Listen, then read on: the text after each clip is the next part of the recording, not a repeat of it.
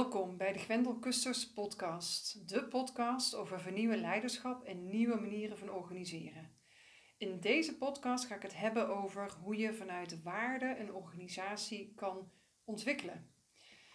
Een van de uitgangspunten uh, die uit mijn ervaring heel goed werkt, is om steeds te beginnen bij waar een organisatie is op dit moment. Het uitgangspunt is dus het hier en nu. Heel vaak worden er plannen gemaakt en wordt er heel erg uh, vanuit het hoofd uh, bedacht waar men wil zijn en hoe het zou moeten zijn.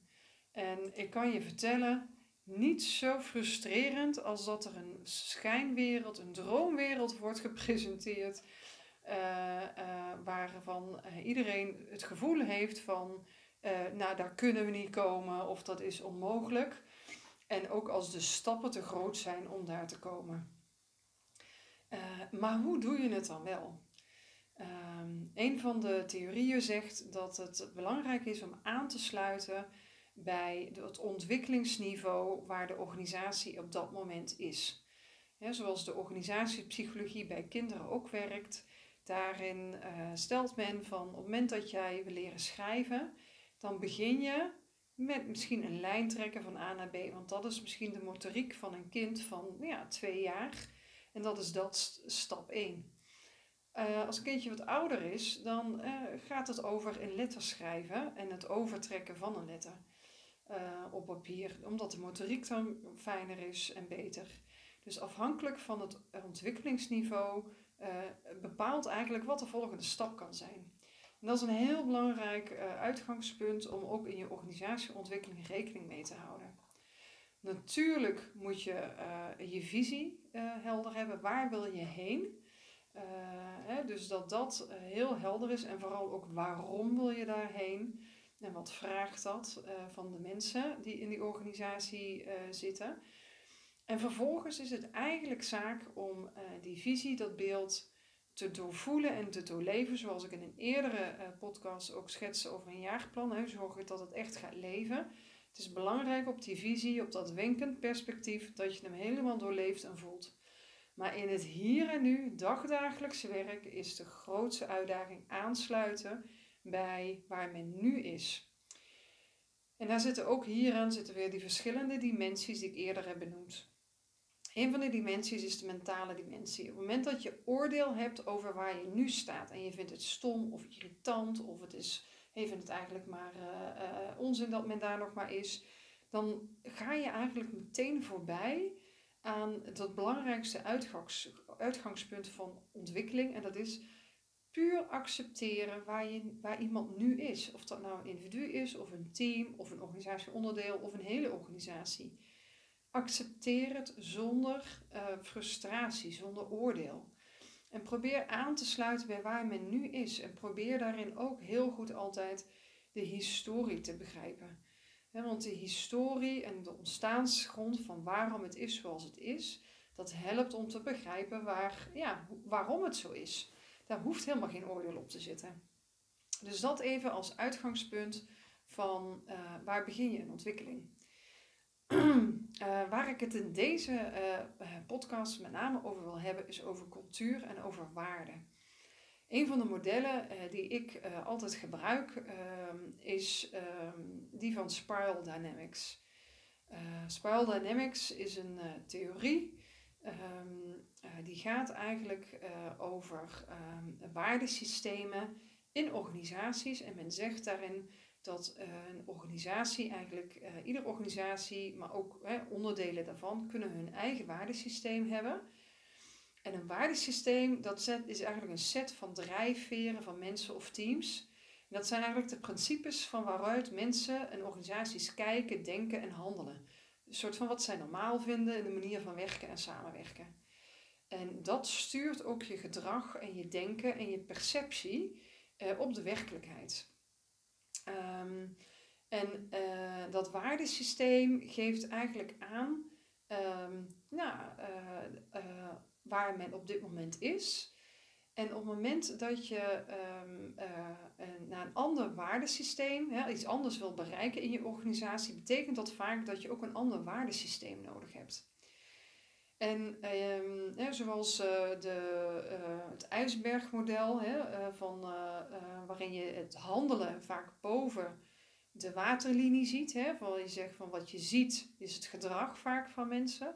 Maar de normen en de, de waarden en de overtuigingen, dat zit vaak onder de oppervlakte. Dat is iets wat je niet ziet, maar wat wel leidend is en sturend voor het gedrag. Dus op het moment dat je in een organisatie ergens anders naar wil toebewegen, moet je niet alleen naar gedrag kijken. Je gedrag is je signaal eigenlijk uh, uh, ja, van waar zit een organisatie wat betreft de waarde, met zijn waardesysteem. En het mooie is van werken met een Spiral Dynamics model is dat je een hele heldere ordening krijgt van welke waardesystemen aanwezig zijn. En dat kunnen meerdere tegelijk zijn bij mensen of teams of in organisaties. Uh, je krijgt ook inzicht in hoe medewerkers uh, waarschijnlijk gaan reageren op veranderingen. En het geeft ook een aanpak over hoe je een transitie uh, naar, van een ineffectief waardesysteem naar een effectief waardesysteem kan gaan realiseren. En het geeft ook, in de, het geeft ook handvatten voor jezelf als, ja, ik noem maar even veranderaar of leider in de verandering. Inzicht in waar je zelf staat, je persoonlijke waarden. Omdat dat heel erg van belang is of jij die verandering kan realiseren het moment dat jij in een waardesysteem als persoon zit en je wil naar een waarde, de organisatie wil naar een waardesysteem ontwikkelen waar je zelf niet zit, zal dat extra moeilijk zijn. Dat geeft ook heel veel persoonlijke valkuilen. Dus daarom helpt dit model enorm. En dan wil ik eigenlijk even met jullie de uh, verschillende waardesystemen uh, doornemen. Um, even terug ook naar uh, Spiral Dynamics zegt eigenlijk hè, dat een organisatie eigenlijk een, ehm, ja, een reactie is op de maatschappij en hoe de maatschappij op dit moment eruit ziet.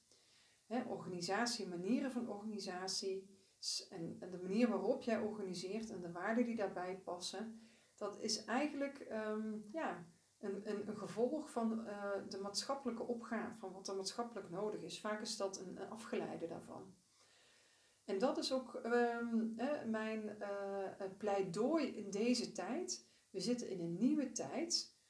Uh, niet alleen met corona, maar je zit in een tijd waarin je met globale, complexe, multidisciplinaire vraagstukken te maken hebt. Hè. Je zit met klimaat, energietransitie, woningtransitie. je zit met, nou ja, sowieso met een pandemie, hè, laten we die ook niet vergeten. Je zit met een financiële crisis waarin het geld niks meer waard is. Je zit in een economische crisis waarin je ja, allemaal bedrijven hebt die eigenlijk uh, lege hulzen zijn. Dus het is een stapeling van problemen en crisissen. En die los je dus niet op door, uh, met, door, met organisaties die, ik noem maar even, georganiseerd zijn op uh, sectorale problemen. Op het moment dat alles uh, in een sectorale, zoals in de industriële revolutie, ging het over het efficiënt en effectief organiseren en produceren van een product bijvoorbeeld. Uh, dat was de, ja, de hoofdmarge van de, manier van organiseren. Um, en dat zie je nog steeds terug, hè, die 19e, 20e eeuwse manier van organiseren zie je in heel veel ook uh, overheidsinstellingen nog terug en ook in heel veel ja, ook commerciële uh, organisaties. En op die manier werken helpt dus ook niet om deze grote problemen op te lossen. Dat, dat vraagt echt iets anders van organisaties. En die manier van werken moet eigenlijk aansluiten bij de maatschappijbeeld en met maatschappij, wat, het maatschappelijke vraagstuk. Um, om even een voorbeeld te geven in de verschillende, um, de verschillende waardesystemen. Um, de eerste waardesysteem bij de Spiral Dynamics gaat over uh, is kleurpaars. Hè. Alle waardesystemen hebben hier een kleur gekregen. En, um, oh nee, het is beige, sorry. Dat gaat eigenlijk, uh, de allereerste is overleving. En wat Spiral Dynamics zegt, is dat je uh, eigenlijk de waardesystemen ook um, ja, een beetje gelijk lopen met het mensenleven, maar ook met de ontwikkeling van de mens. Um, en de beige staat voor overleving. Uh, dat is eigenlijk het eerste laagste waardesysteem, als je het zo wil duiden. En laag is eigenlijk een verkeerde oordeelsduiding, dat klopt niet. Want uh, in alle waardesystemen, hoger liggende waardesystemen, zit ook altijd beige. Dat is een soort van de basis. Um, net als de piramide van Maslow, hè, je hebt altijd een basis en dat zit overal, komt dat in terug. Beige gaat over overleven. En dat ontwikkelt zich in het prille begin van het mensenleven. En dan gaat het eigenlijk om het fysieke overleven, is instinctmatig. Dus primaire reacties in organisaties uh, die hierop gebaseerd zijn, dat zijn bijvoorbeeld bendes. Um, en het waardesysteem, hè, als je het terugziet in een organisatie, dan gaat het bijvoorbeeld over het fysieke overleven. Het gaat niet om uh, een baan te behouden of een bedrijf te laten overleven, maar het gaat echt over die fysieke overlevingskracht. Um, uh, de tweede is het paars, dat gaat over geborgenheid. Uh, dat is echt een oriëntatie op het collectief.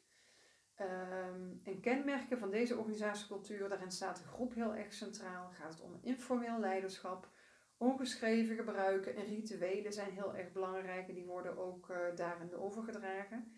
En het individu is hierin duidelijk ondergeschikt aan de groep. Groepsgewoontes zijn het allerbelangrijkste. En er zijn heel veel vaste uh, ja, patronen, gedragingen uh, op die manier. En de mensen vinden, eigenlijk, vinden veiligheid en geborgenheid in die groep. Um, en uh, wat ook hierin leidend is, hier gaat het vaak over. Um, um, ja, leidinggevenden zijn hier vaak ook bang voor een groepsreactie, omdat die groep zo, zo, zo, zo sterk is. En uh, de macht van het informele leiderschap ja, neemt daarin ook vaak uh, heel erg toe, waardoor de leider of de verandermanager ook buiten spel wordt gezet. Dus daar het gaat over een hele uh, duidelijke groepscultuur en vaak ook gestoeld op ja, um, um, geloofsovertuigingen, hele sterke, um, ja, een beetje secteachtig kan je dan aan denken. De derde uh, waardesysteem is rood en dat gaat over macht. En dat is weer gericht op het individu. En, bij, en wat je ziet in de ontwikkeling ook van de waardesystemen en de organisaties, is dat het verspringt van individu naar collectief, naar individu en collectief. En ieder volgend systeem omarmt dan ook weer zeg maar, een stukje van de vorige waardesystemen. De rode systeem gaat over macht en dat gaat uh, over, uh, ja, het gaat over besluiten om um, eigenlijk uh, op um, ja, crisismanagement. Uh, de, um, echt, het gaat om status.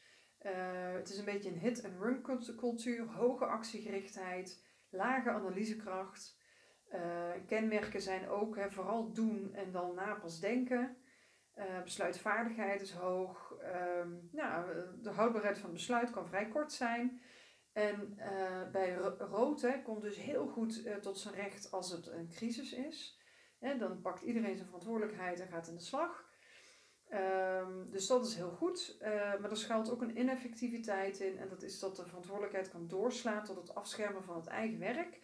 En leidt tot eilandjesvorming, eigen koninkrijkjes. Um, rood houdt ook heel erg van dat doortastend leiderschap. Hè, dat mannelijke, masculine, ik ben de baasleider. Um, uh, heel veel lef uh, um, wordt gerespecteerd. Um, en ja, die cultuur houdt van actie uh, en is ook gericht op, weer op dat individu. ik weet niet of je ja, dit soort culturen ook herkent, misschien ook in deze tijd. Hè? Rood, denk aan het leger. Denk aan, uh, nou ja, ook misschien hè, de crisisorganisaties uh, uh, die zijn opgezet binnen alle organisaties nu voor de, om op de pandemie in te spelen. Daarin is het heel goed. Eh, maar let ook op dat het niet doorslaat. Hè, en dat je de aansluiting houdt bij de organisatie. En dat je vooral ook het denken eh, eh, niet verliest hierin. Dit zag je trouwens ook bij het de crisisteam van Rutte. Dat men doen, doen, doen. En op een gegeven moment toch hè, dat dat denken vanuit de maatschappelijke druk werd, uh, ja, werd gedrukt van ja, toch meer en breder nadenken. Hè, en dat crisisteam ook breder uh, laten uh, invullen met andere disciplines. De volgende waardesysteem, het vierde, is blauw. En dat gaat over orde. Het gaat over, dat is ook weer een oriëntatie op het collectief. En de kenmerken hierbij zijn orde, structuur, plannen, werk goed doen.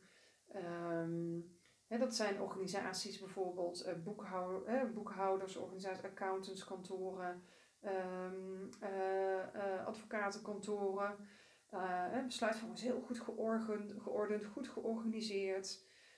Heel duidelijk van tevoren wordt alles afgesproken hoe het werkt, hoe trajecten lopen.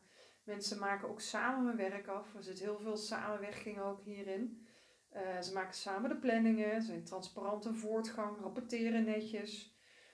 Um, er is heel veel transparantie en ook, het kan ook heel efficiënt en kostbesparend zijn.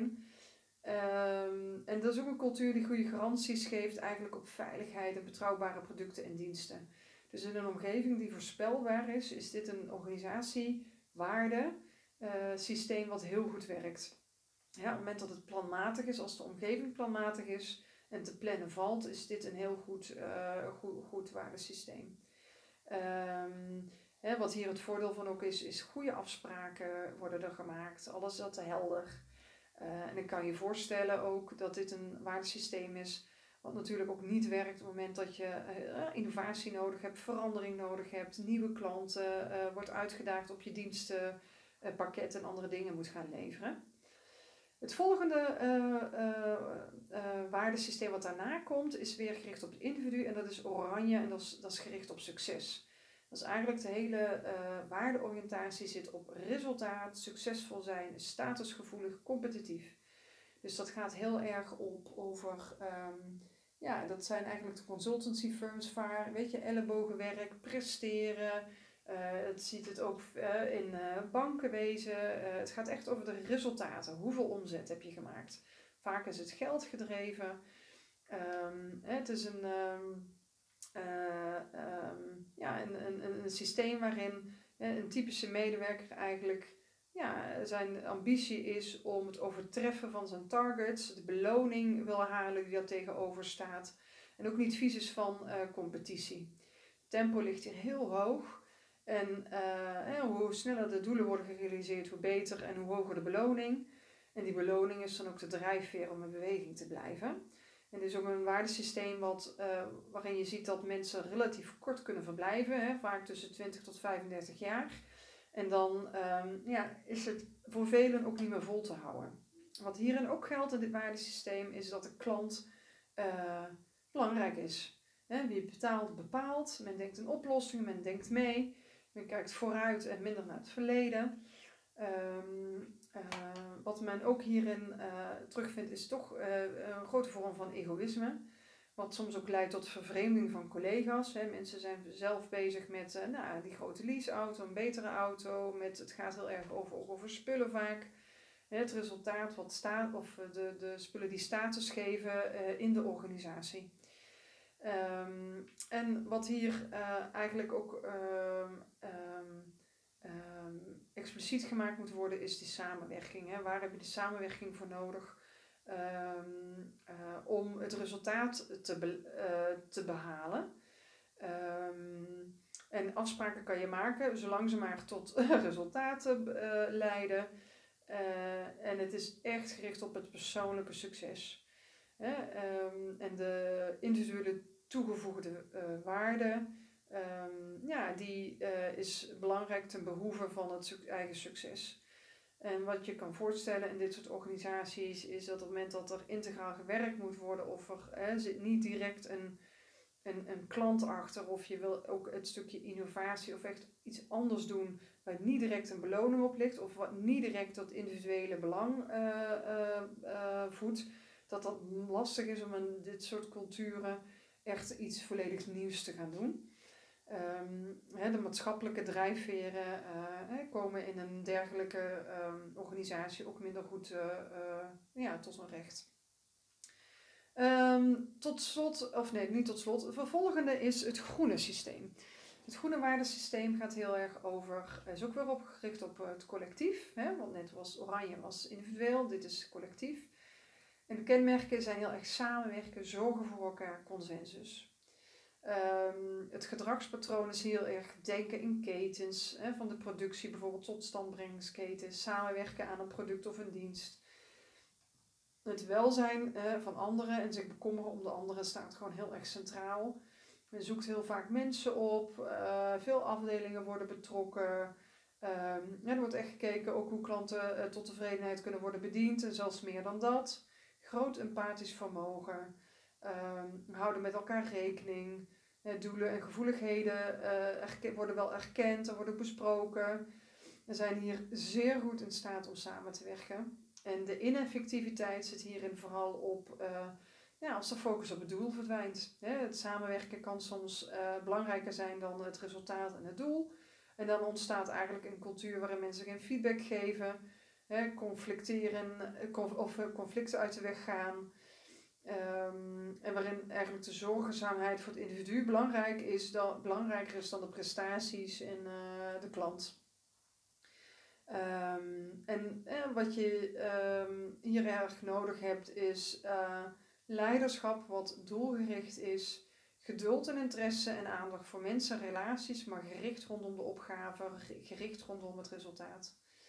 Ehm, en hier mag best wat uh, to the pointer, uh, concreter, scherper uh, gedaan worden in de communicatie. want dat houdt um, ja, iedereen een beetje scherp, met uiteraard de nodige empathie daarin. Het volgende waardesysteem is geel. Het gaat weer, dat is weer opgericht op het individu. En het geel gaat over synergie. of synergie, als ik het goed zeg. En kenmerken zijn hier persoonlijke ontwikkeling, innoveren, lange termijn, integraliteit. Um, hier is een hele hoge en brede analysecapaciteit aanwezig. Eerst denken, dan doen. Oriëntatie is gericht op de lange termijn. Um, het individu staat centraal en wordt gedreven door de professionaliteit. En medewerkers houden van denken en analyseren. Uh, oppervlakkigheden vinden ze niet leuk. Uh, valkuil hier is heel erg het bedenken van iets. Hè, dat men te lang bezig is met het bedenken en de uitvoering eigenlijk overlaat aan anderen. Waardoor er een, uh, eigenlijk een eh, gat ontstaat tussen het denken en het doen. En men ook soms niet het, vanuit het doen makkelijk kan leren, omdat men te veel erover nadenkt. Um, hè, want de Pavlov-reactie van dit waardesysteem is: we gaan er een nieuwe analyse over maken. Of jullie dat herkennen. Dat zie je ook veel bij, ik denk bij uh, overheidsinstanties waar uh, veel hoogopgeleide mensen met elkaar samenwerken. Um, daar zie je dit ook uh, regelmatig voorkomen. Um, het voordeel van dit systeem is wel dat, je een dat mensen een hoge mate van verantwoordelijkheid hebben. Um, ook weerstand zullen bieden op het moment dat er te veel geneuzel zit in rapportagestaatjes, werktijden en andere uh, kleinigheden. Wordt vaak niet uh, um, in, nou, wordt echt vaak vindt men dat niet fijn. En het is ook een cultuur waarin een hoge mate van flexibiliteit is, waarin samenwerking wel goed gaat, mits je goed aangeeft waar je behoeften liggen. Dus persoonlijk leiderschap is iets wat heel erg um, aanwezig is in deze, dit waardesysteem. Als je hierin herkent als leidinggevende, hè, moet je vooral niet al te concreet zijn eigenlijk in je plannen. Want hoe concreter de plannen, hoe, hoe meer eh, de denk- en de analysecapaciteit van de mensen eigenlijk wordt beperkt. Maar je moet hier heel duidelijk kaders stellen. En ook een tijd wanneer je resultaten wil hebben. Uh, en heel duidelijk je doelen en resultaten weer uh, centraal zetten. Dat is hier de uitdaging voor jou als leidinggevende. Uh, in de turquoise, uh, dat is eigenlijk een volgende trier, zoals ze dat noemen. Turquoise is het holisme. Dat is een volgende waardesysteem en dat gaat eigenlijk volledig op een andere uh, basis gestoeld. Want waar um, het eerste trier eigenlijk heel erg nog um, ja, toch gericht is op individu en samen, gaat het in dat tweede trier heel erg over de wereld als collectief. Eh, de, de globalisering, ehm, het, het volledig eigenlijk het zien van ehm, ja, de, de, integraliteit en beseffen dat het hele kleine volledig verbonden is met het grote. Uh, een holistische benadering van de wereld. Uh, dus de kijk op de wereld is hier volledig anders dan in al die andere waardesystemen. Dit gaat ook weer over oriëntatie op het collectief en um, dit waardesysteem, um, ja, daar zit een, spirituele, kijk, spiritualiteit, spirituele kijk op werken in, op leven en op de natuur. Dus onbaatzuchtig, integraal en ook duurzaam. En uh, de cultuur van dit soort type organisaties wordt gevoed door eigen waarde en ontwikkeling en door verbinding met andere organisaties. En dit zie je veel in netwerkorganisaties, in, in, in innovatieve netwerkorganisaties ontstaan. Um, het gaat heel erg over um, vaak ook ZZP'ers zie je op deze manier ook werken. Ehm, ehm, je ziet dit ook terug in heel veel start-ups, waarin men echt het, het, het collectieve, het, het oplossing vinden van een wereldprobleem centraal staat. daar zie je dat ook in terug. Um, en die organisaties richten zich echt op een andere manier, houden zij zich bezig met de ontwikkeling van mensen en de ontwikkeling van de wereld. Um, en de mensen die ook in dit soort organisaties werken, die hebben zich echt op een diepgaand niveau verbonden met de waarden ja, van het leven en de ontwikkeling van mensen en de wereld. Uh, en de voldoening komt dan ook uh, uit het echt daadwerkelijk helpen van mensen en de wereld, of het klimaat, of dat soort type problemen. En uh, de cultuur hierin, hier heeft men vooral heel veel be meer bewustzijn bij mensen. Um, en het aansluiten van organisaties die op datzelfde bewustzijn zitten. En ineffectieve kanten uiteraard zijn hier ook. Hè, het zit in ieder waardesysteem. Dat is dat onvoldoende realiteitszin is en te weinig daadkracht. Hè, dat men zich zo kan verliezen in eigenlijk de spiritualiteit en daardoor niet meer met de twee benen op de grond staat en durft of kan zien waar men nu daadwerkelijk het hier en nu mee te maken heeft. En de leidinggever aan dit type organisaties vraagt van de leider hè, dat hij diezelfde waarde deelt als de organisatie en daar een sterke affiniteit mee heeft. En de leider hoeft zich eigenlijk um, over de motivatie van de mensen geen zorgen te maken. Want alle mensen hebben een sterke innerlijke drive om bij te dragen aan de missie van de organisatie. Maar de valkuil is dat er niet doorgepakt wordt uh, op het neerzetten van de goede dingen in de wereld, hè, de resultaten. Ook hier is een valkuil uh, dat wanneer de organisatie hard bezig is met uh, een nederige dagelijkse werk, hè, dat ze toch in zichzelf tekort schiet of naar elkaar toe. Um, mensen in deze organisatie weten elkaar uiteraard heel goed te vinden en men is ruimdenkend en accepteert makkelijker mensen uit allerlei verschillende culturen. Um, um, nou, het verbeteren van een cultuur. Daar ga ik nog een andere podcast over opnemen. Deze is al 27 minuten. Even wat ik nog wil zeggen over dit waardemodel van Spiral Dynamics. Het interessante hiervan is als je dat, dit kan je online opzoeken trouwens, staat allemaal uh, online. Um, en het interessante is als je om zelf eens een keer na te gaan, waar sta ik, in welke kleur sta ik met mijn team? Of met welke kleur sta ik met mijn organisatieonderdeel of met de hele organisatie. Om te kijken waar staan we nou eigenlijk. En om vervolgens ook de vraag te stellen, waar sta ik nu met um, waar het type opdracht wat we hebben, wat we te doen hebben, de opgave, de dienst, het product wat we leveren. Waar zit dat nou eigenlijk? En wat hebben we daarvoor nodig qua waardesysteem, qua cultuur, om te zorgen dat we ook zo effectief en zo goed mogelijk uh, onze, ja, als organisatie ons werk kunnen doen. En want nogmaals, hier zit geen goed of fout in. Een organisatie, hè, de manier waarop je dingen organiseert, is, um, uh, ja, is alleen maar goed of slecht afhankelijk of het past bij wat jij te doen hebt. Om een voorbeeld te geven, als jij een productiebedrijf bent, dan valt of staat jouw overlevingskracht uh, met of jij efficiënt jouw producten uh, kan maken, of de kwaliteit goed is en of je logistiek snel en goed is ingeregeld. Um, hè, en het stukje dienstverlening naar jouw klanten toe. Dat is een totaal ander proces of een totaal andere cultuur vraagt dat ook. dan als jij een organisatie bent die zich richt op het oplossen van een energietransitie is totaal iets anders nodig. Dan heb je meer een netwerkorganisatie nodig. Je moet openstaan. Je wil concrete resultaten ook helder maken, maar met je partners. Hey, je zoekt ook naar um, investeerders. Um, je hebt met heel veel uh, bedrijven te maken. Dus er gaan hele andere waardesystemen gaan op. Um, dus kijk vooral welk waardesysteem zit ik in. En waar zitten wij nu? Dan wel waar moeten wij, wil ik als organisatie heen?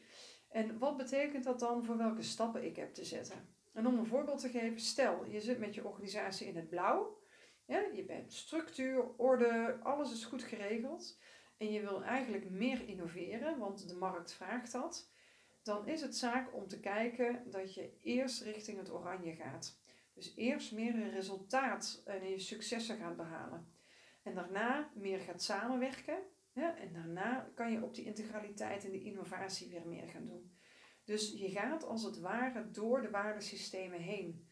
Om goed in balans te zijn als organisatie, afhankelijk dus van het doel wat je te doen hebt, hè, van de opdracht, is het dus zaak dat je al die onderdelen eigenlijk heel goed, ehm, ja, goed in de smiezen hebt. Ik ken ook organisaties die heel geel zijn, hè, synergie, eh, integraal werken, persoonlijke ontwikkeling, innoveren, lange termijn, noem maar op. Maar die op een gegeven moment terugvallen eigenlijk eh, naar een blauw of, of een rood systeem uh, en overleven en uh, het rode op de macht, omdat bijvoorbeeld ook soms het blauwe, hè, gewoon de structuur en de ordening niet op orde is. Hè, dus dan is het zaak om te kijken van, oh, maar we waren misschien geel. Inmiddels door wat voor reden ook zitten we meer op de overlevingsstand en in de macht. Hè, is het weer van de status weer belangrijk. Dus wat ga je eerst doen? Zorgen dat het blauwe weer op orde is, het, de orde in de structuur. En daarna ga je weer je resultaten goed boeken. En daarna ga je weer meer focussen op dat samen. Dus het geeft een handleiding in de stappen die jij kan zetten om ja, zelf te verbeteren eigenlijk. Ehm, dit even kort in een half uur Spiral Dynamics uitgelegd. Er zijn heel veel interessante boeken over. Dus vind je het interessant, zoek het vooral even op. Koop de boeken erover.